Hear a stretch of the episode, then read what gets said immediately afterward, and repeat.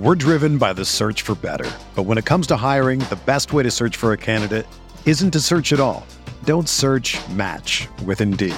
Indeed is your matching and hiring platform with over 350 million global monthly visitors, according to Indeed data, and a matching engine that helps you find quality candidates fast. Ditch the busy work. Use Indeed for scheduling, screening, and messaging so you can connect with candidates faster.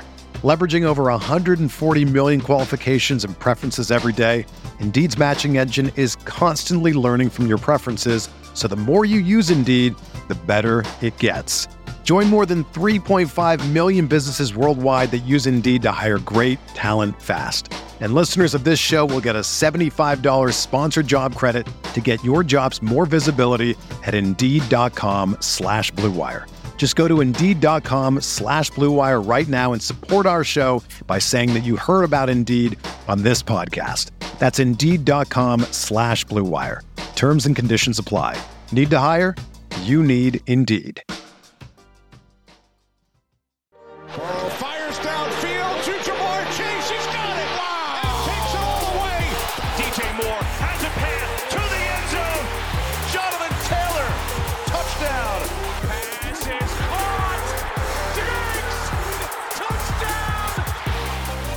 We head towards NFL Week 7, it truly is a decision point time for your dynasty rosters. There may be some people out there who have already known for a couple of weeks that the team is, you know, going to have to look to next year. Not necessarily that it's rebuilding, but things have not worked out. You need to maybe freshen some things up, move some veteran players, have your team ready for the start of the 2024 season, get a kickstart on that. It might be a case that your team is three and three at this particular point. You may have a losing record, you may have a winning record. Not all records, not all teams are created the same. We're going to talk today a little bit about what you should potentially do to make those decisions and to be able to set yourself up for success because winning this year is the goal, but if you can't win this year, Shawn, winning next year is the next best thing. So it has sometimes it's tough to, to split those hairs and make those decisions. So that's what we are talking about today. A little bit of big picture strategy from a dynasty point of view.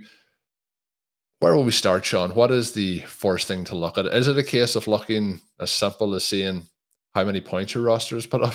Is this team away behind the rest of the league so far?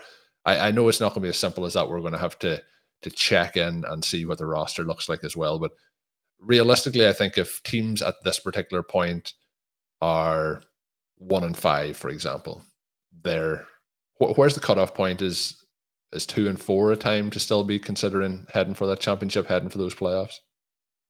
One of the things with Dynasty is that there's such a huge temptation to throw in the towel and look to play for next year that you want to remember what your format is and how long the season is. I think for me, one of the things I have to really fight against is to remember that the FFPC main event format and dynasty formats are different. And I think that a lot of people are going to say, well, Shawn, that's one of the most obvious things. If you're having trouble with that, then you know maybe you need to go back to fantasy 101 but the two additional weeks does make a big difference right because you think about the league ending after week 12 in redraft versus after week 14 in dynasty. And so in dynasty you're just through six of the 14 weeks. You have eight more to go. And one of the things you have to love about formats with victory points is that you have multiple paths to come back. And so if you have a couple points for the victory, and then many formats will have two victory points if you finish in the top four, one victory point if you finish five to eight, and then zero victory points, again, based on scoring, if you finish nine through 12. That means if you can go on a little bit of a run where you're in that top third and you're pulling back four victory points a week, you can get there in a hurry. So you want to be very open eyed and reasonable about the quality of your roster because it's very easy to be in a case where you have a great starting lineup and a really good bench and to have had injuries that occur in game or to have players who have underperformed what they would likely do Say from a full season perspective with Geno Smith, you have some games that aren't that impressive. You've already got the buy in there. And so if you're in a super flex league where you were counting on him to score for you, then you're not at where you could have very reasonably been and where you'll reasonably be as you go forward. When you have a deep and potentially dominant bench, the bye weeks are a time period where you can pull a lot of points back. And so the quality of that portion of your roster is going to make a big difference for the two reasons. Obviously, the one with the buys where you can pull points back, but also if you've had players who are very disappointing, and that happens, right? You're you're not going to hit on everybody in every single season. If you've had disappointing starters and those guys now actually need to move to the bench, if you had either players who were good but you just didn't have a starting spot for them, or you have players you drafted this year, like a Quentin Johnston, a Jordan Addison, a Jaxon Smith-Njigba, players who were on your bench because you didn't know what you were going to get to this point, but now they're starting to emerge for you a little bit, or do you reasonably think that they could emerge in the following weeks, then the quality of your roster is going to be ever changing. And that evolution matters to you because it gives you a very different sense of what's going to happen over this middle third of the season.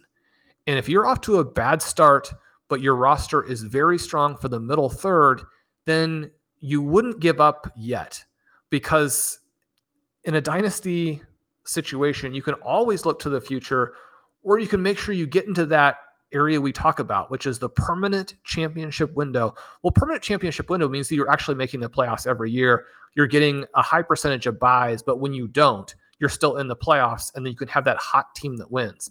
Colm, I'm sure that many of our listeners are exactly in the same situation that we're in, where we have all of those sob stories about how, oh, I had the greatest all time team and I was beaten in the finals. But or that you got bounced in the semis in your first game after a bye. yeah, that part is that part is always the worst. But to balance that out, you have those stories where you were the sixth seed and you didn't deserve to win. Yeah. You didn't deserve to win, but you got hot at the right moment. And maybe you even hammered the number one seed in the finals that had a much better team than you had. If you give up right now, then you have gotten rid of that scenario. And in many cases, you, you won't even move that much in the positioning because, again, if you've perpetually reloaded, your roster is going to be too good to completely tank in environments where there's no consolation.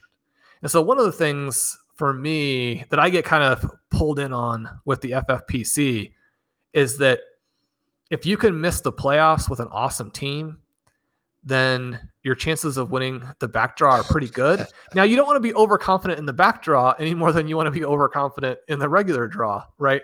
But in the regular draw, you're actually facing good teams. So that does make it a little bit trickier. If you miss the playoffs with an elite team in the back draw, I mean, your chances are pretty good.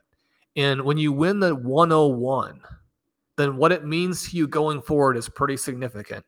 You've got guys you know, like a Bijan Robinson, like a Caleb Williams, they're going to either score a lot of points for you or the trade value is immense. You can completely reshape your team and or take it from a team that is good, but is going to always be in a battle for the two, three, four seeds to a team that is going to be the top seed in most years. And in most years, you're just, you're very difficult to compete with at all. So that for me is both the fun part and the sort of siren song in leagues where there's a a full consolation draw. that's that part is hard to resist, right? Whereas in the vast majority of leagues where you have maybe the fourth best team, say, and then you have bad injury luck, and suddenly you're the seventh best team. Well, the only way to move up much at all in terms of what your draft slot is going to be are to I mean, you can make some trades and sometimes that will work. But basically, it's just to, to tank in a way that is not ethical, right? You're benching some of your better players and you're trying to get your scores down that way. And still, you're only going to move up a certain percentage. If you can't realistically get to the 101, the 102, the 103 because your team is simply too good, why would you throw in the towel at all when you know that sometimes you're going to win as the sixth seed? This other little part of it here, Colm, we do talk about though is this, this is why you never trade your own first round pick because you want the flexibility to have a season where you have a lot of injuries and then you have the 101. So there's a couple of things we'll talk about the pick in a second. So on the ethical side, any uh, public service announcement on the ethical side of tanking? Well, there is no real ethical side. The unethical side of it. Well, I, it just depends on your league and what the managers have agreed on as appropriate play. But in most of the leagues that I'm in, including the FFPC, if you very clearly start a player with a much lower projection, then that's actually against the rules. Now, yeah. it can be difficult to enforce, but if you're doing something that's against the rules, then you know that's straightforwardly unethical and you shouldn't do. Yeah, barring injury concerns, like if it's a case that somebody's you know meant to be playing on a Monday night and that's the only option that you have at that point, you know, and you play somebody over a player, that might make some sense. But yeah, I agree with you. I think it's just something that that shouldn't be done. You know, affects the integrity of the league and most leagues like the FFPC will have that written into the bylaws, but some leagues that people maybe are playing in, you know, on a, an individual or home basis may not have that in there. Try not to do that if you can. Try to just play within the rules of the game and the integrity of the game. The other part, Shawn, you mentioned is the pick. So people, the first thing they will think of is if they are not making it, they're going to move some players to get picks for next year. But the other part, then, if you're trying to potentially do a case of in the ethical way, move some players on that maybe weakens your current roster, that maybe doesn't help you get wins the rest of the way. But you also mentioned a very good point is if you have moved future picks, and we do get questions in where people are either doing the perpetual reload and acquiring a lot of picks, or else they've built a really stacked roster, but they've also moved their first, second, third round pick, which puts them into the squeeze then that if things do not or have not at this point of the season went the way that they had envisaged in the you know preseason and the time where they were preparation for the season. You know, it's easy to move a first round pick and be like, well, I'm going to win this league, so it's going to be the 12th pick of the first round, and then all of a sudden your season's not going good, and it looks like it could be the second or third pick of the the draft. Why?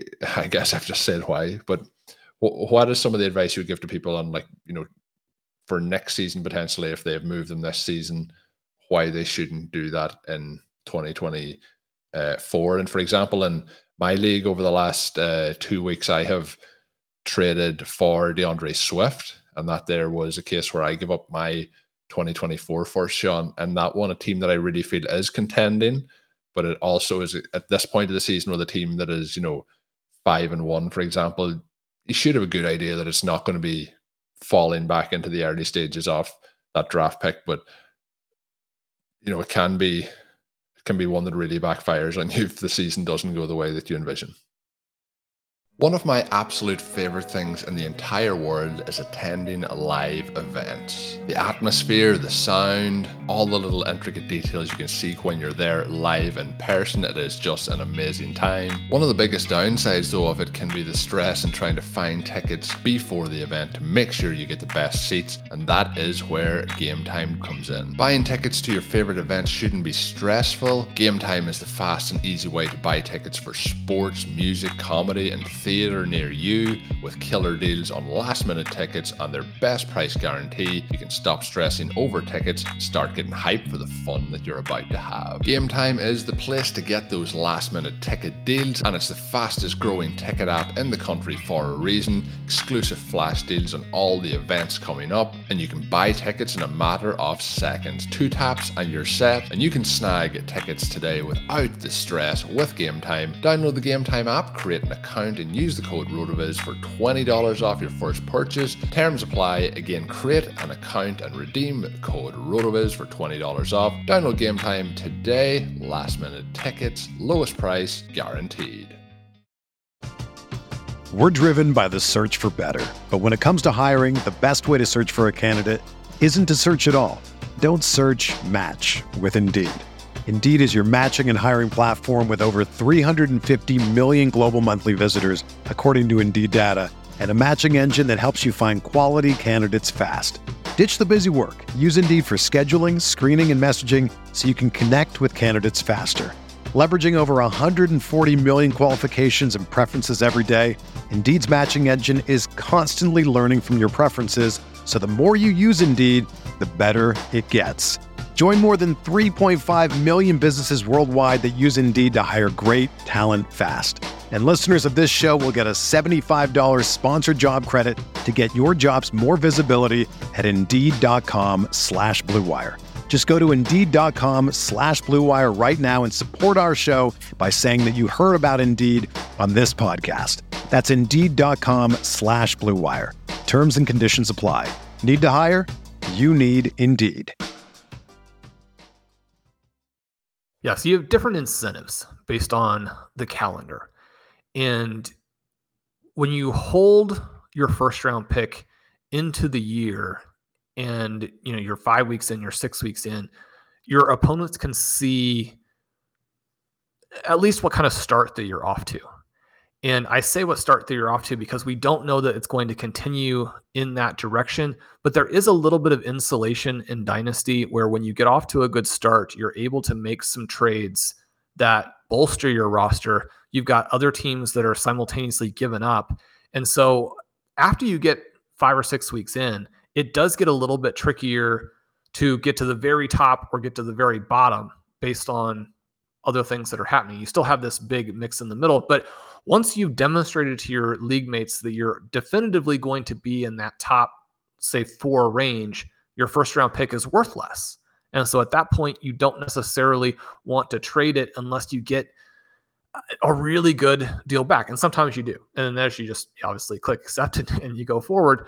But you're going to believe in your own ability to outdraft the market and you think about this most recent season where you know we selected a ton of Sam LaPorta. Certainly, you have someone like Achane who was in that range where that's a an early to mid second round pick, right? And so you have a shot to still get big time performers, big time future producers in that range, but it's going to have a lot wider range of outcome than you have with those top couple of picks.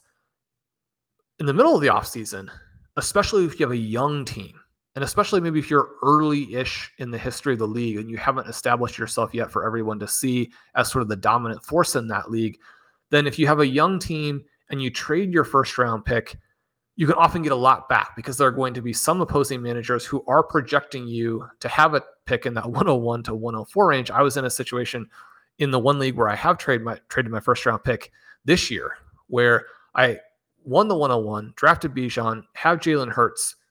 Even with that, when you put together sort of a, a season to start, you're going to have managers who are still targeting your roster.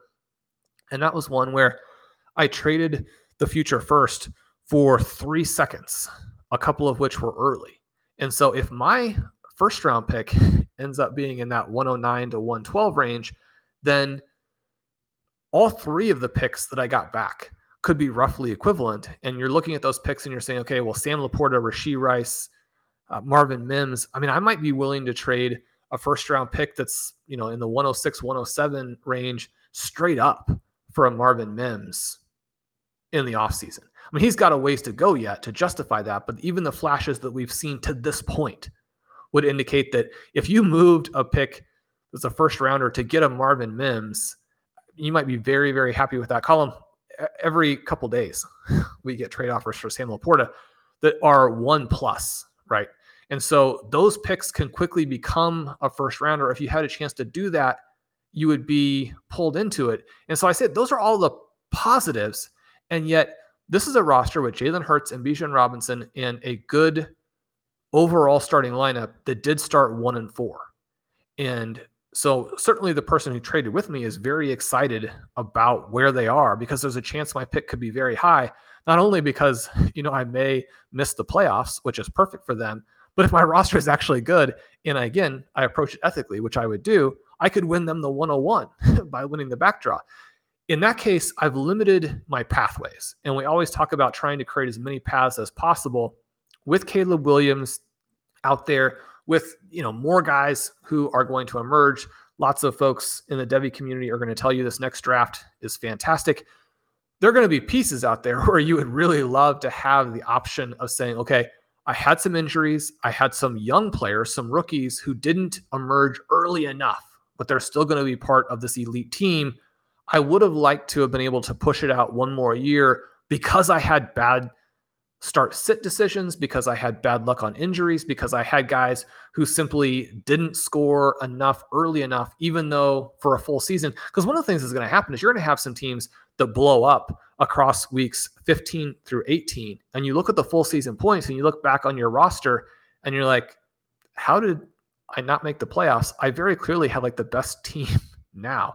Well, you know, you're not trying to win week 18. Some of that is going to happen if you have a young roster because you know the points are going to be a little backloaded. Some of it is just purely sequencing that you can't control at all. And you had the right roster, but you got bad luck. Sometimes you have the bad luck.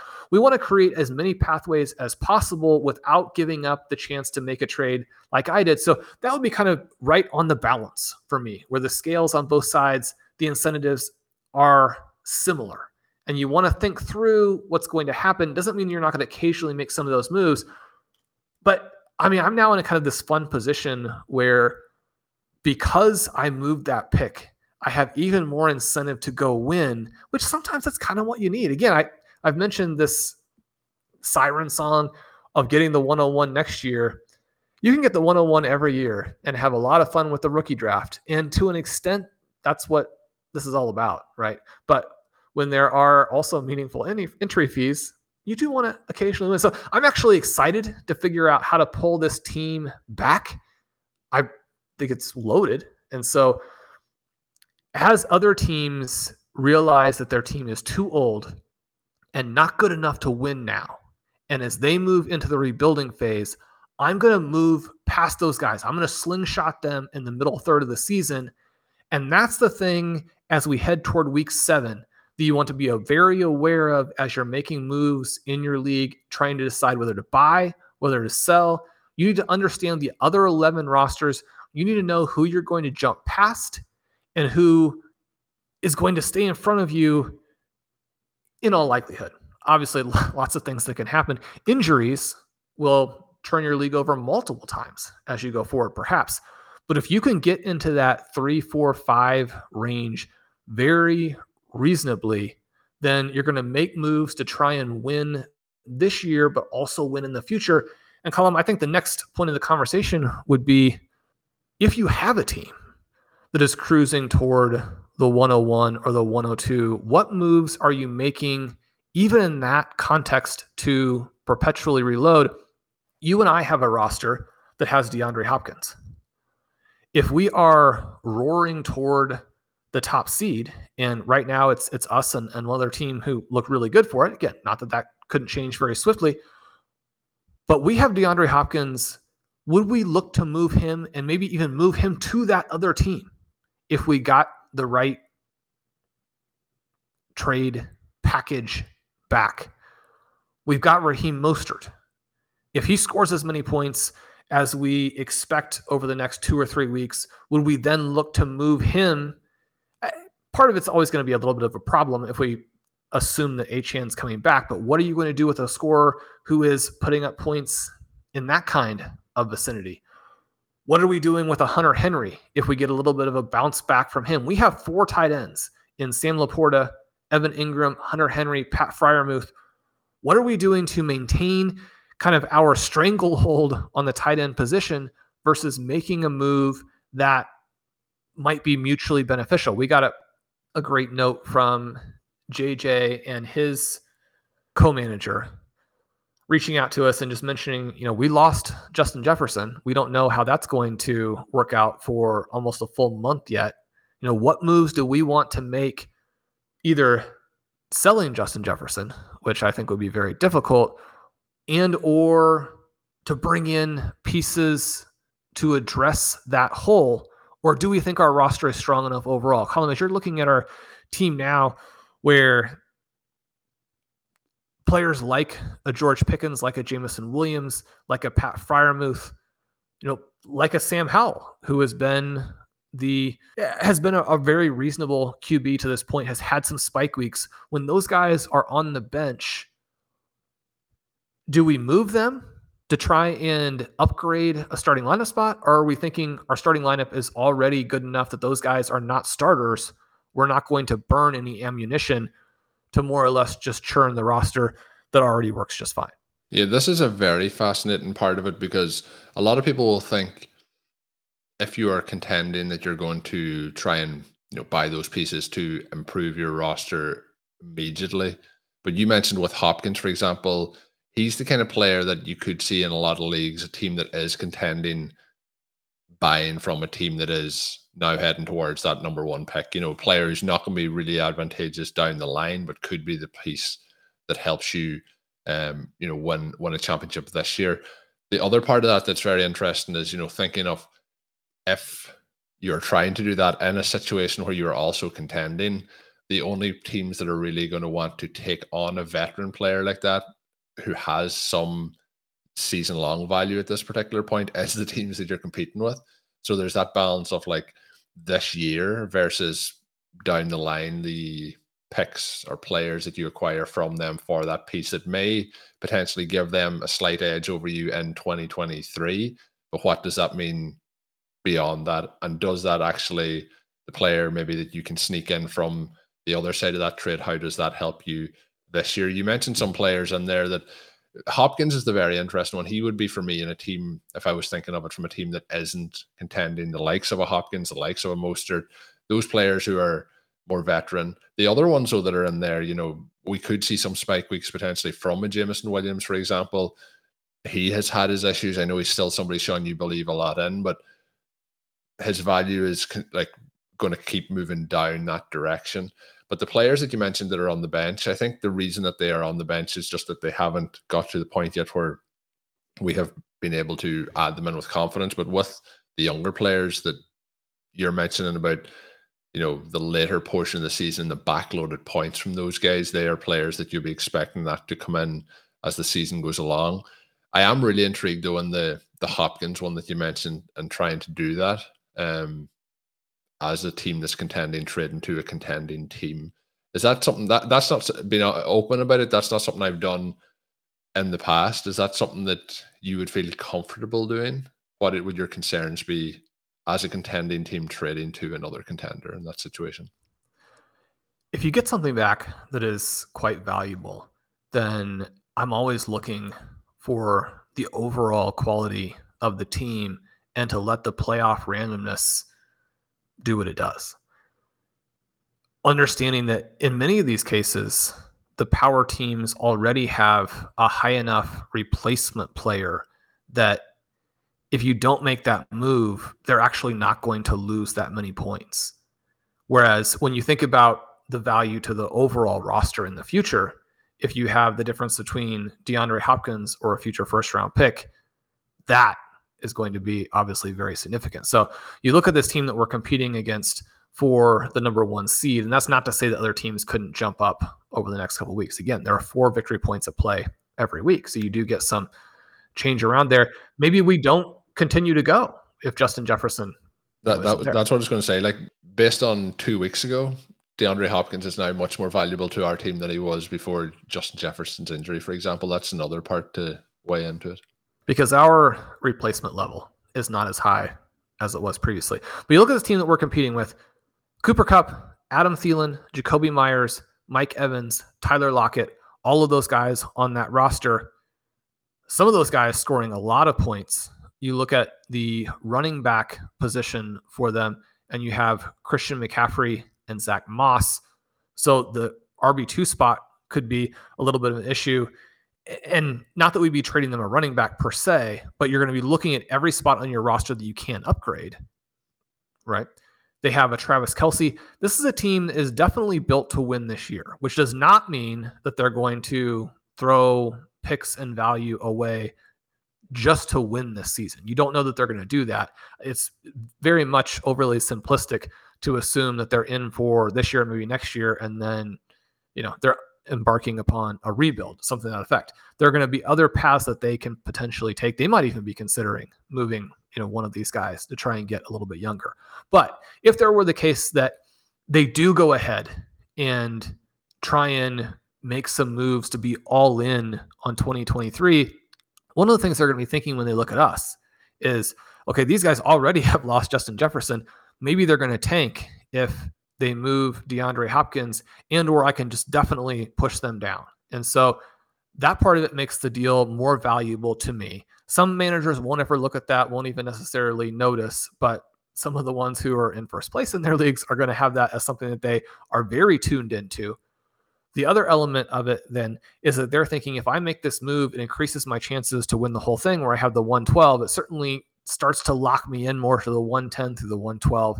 And we talked about some of the picks that we've hit on in that you know 201 to 20 you know 8 9 range for example but everybody has memories of picks that they made in the 108 to the 112 that didn't pan out. And so the manager is going to be thinking the risk of making a pick at 110 or 111 and having it be worth nothing is easily worth increasing my chances to win this year. So you're going to have some managers who make that calculation, and it may be the right calculation. I'm not necessarily criticizing that. We're just thinking through the different ways there are to look at dynasty trades. And so if they're looking at it that way, they you know might accept a DeAndre Hopkins for a first round pick. Even though, I mean, obviously DeAndre Hopkins, number one, he's in Tennessee. Number two, he's an older player. And so you, you might think number that's three, just he's not worth a first round pick. In that situation, though, people will pay. I, I understand what you're saying. I'm just saying from my perspective, and that's where you're talking about if if the piece or if what you're getting back is is valuable, and obviously that would usually be more than we think that that is worth. Well, but again, you've got a name with DeAndre Hopkins. You've got all of this banked production. So, you know, we talk about the middle third of the season. If he has a couple of big games in that middle third, then with all of the production and the name and all of that, you know, if the Tennessee Titans offense doesn't look as tragic as it's looked to this point, then suddenly I don't think it's hard to give a 112 valuation to DeAndre Hopkins at all. And so from that point, I think it becomes interesting. So those are some of the things you're wanting to think about and work through as you try and decide is it time to buy? Is it time to sell? And counterintuitively, it can be a, on a bad team that you actually decide to buy. It can be on a good team that you decide to sell. It's not as simple as just kind of going through the motions and jettisoning players when your team is bad and buying them when you're searching for either the number one seed or you're searching for the number six seed. We kind of think about the real buy situations as being A, try and lock in the bye, or B, try and qualify for the playoffs at all right? Those are the two real buy leverage points where you've got to make that move across a certain threshold. Be willing to think about all of the other nuance that is involved in building the best team for the long term that's going to get you the most buys over the next decade. Awesome stuff. Awesome stuff. Hopefully, people who have listened in have enjoyed some of the strategy conversation. Hopefully, your teams are in a position that they're heading towards the championship and they're in that perpetual championship window. But it may be a case that you're planning ahead to next season. Hopefully, the information we've discussed today will be beneficial. If there is anything that we didn't discuss today you think would be beneficial from a dynasty or a redraft perspective, do let us know. You can let me know on Twitter at Overtime Ireland. You can also follow me there, or you can email across at rotovizradio at gmail.com. We'll try and fit some of those topics in on future shows. My name is Colm Kelly. You can follow me on Twitter at Overtime Ireland. My co host is Shawn Siegele. Check out all of Shawn's work up on rotoviz.com. And until we are back, have a good one.